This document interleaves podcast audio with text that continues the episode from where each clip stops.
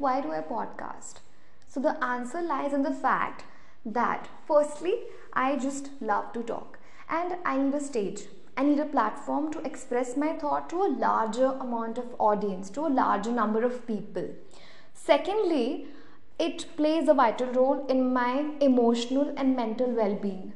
When I podcast or when I talk, when I pour my heart out, I'm actually healing myself. I am letting my thoughts come out, I am letting my problems come out, and while talking, I also discover some of the most significant and relatable solutions.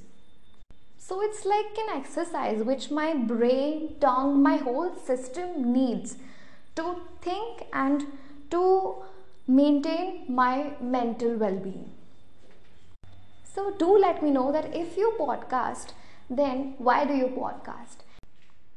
It's a productive habit which everyone should cultivate because it acts like a therapy to everyone. As a human, you get bombarded by a lot of thoughts per second, per minute, per hour, maybe.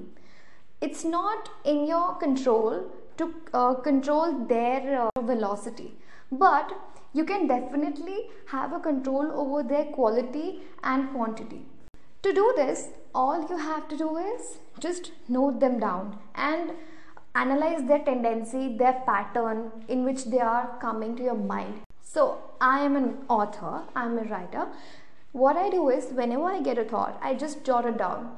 If I find it relatable to anything which I'm writing currently, it may be an article, maybe a blog, maybe a podcast script, or maybe uh, writing material such as my next book or my next poem. So I include it, I try to include it. In your case, let's say if you are an architect, there is a thought regarding the latest technology or a more uh, advanced technique of uh, creating beautiful designs. So just note it down. It's a productive thought, but then there's a second category which comes into the scene, which is uh, negative thought. So uh, these unproductive thoughts are basically a part of overthinking process. For example, what am I doing in my life? I'm failing perpetually. I'm not able to achieve success. I wanted to achieve this goal, but I'm still not able to do it. So you get the panic attacks. You feel anxious. It's not a problem. It's a human phenomena which every one of us experience. I don't meditate, but I think the people who meditate are far better than us because they experience peace they focus on their breath. So, the person who is able to focus on his breath, how can you expect that he is not having control over his thoughts? Practice meditation if you can. It not only helps to calm yourself down, but it also helps you to have a control over the velocity and the quantity and the quality of your thoughts.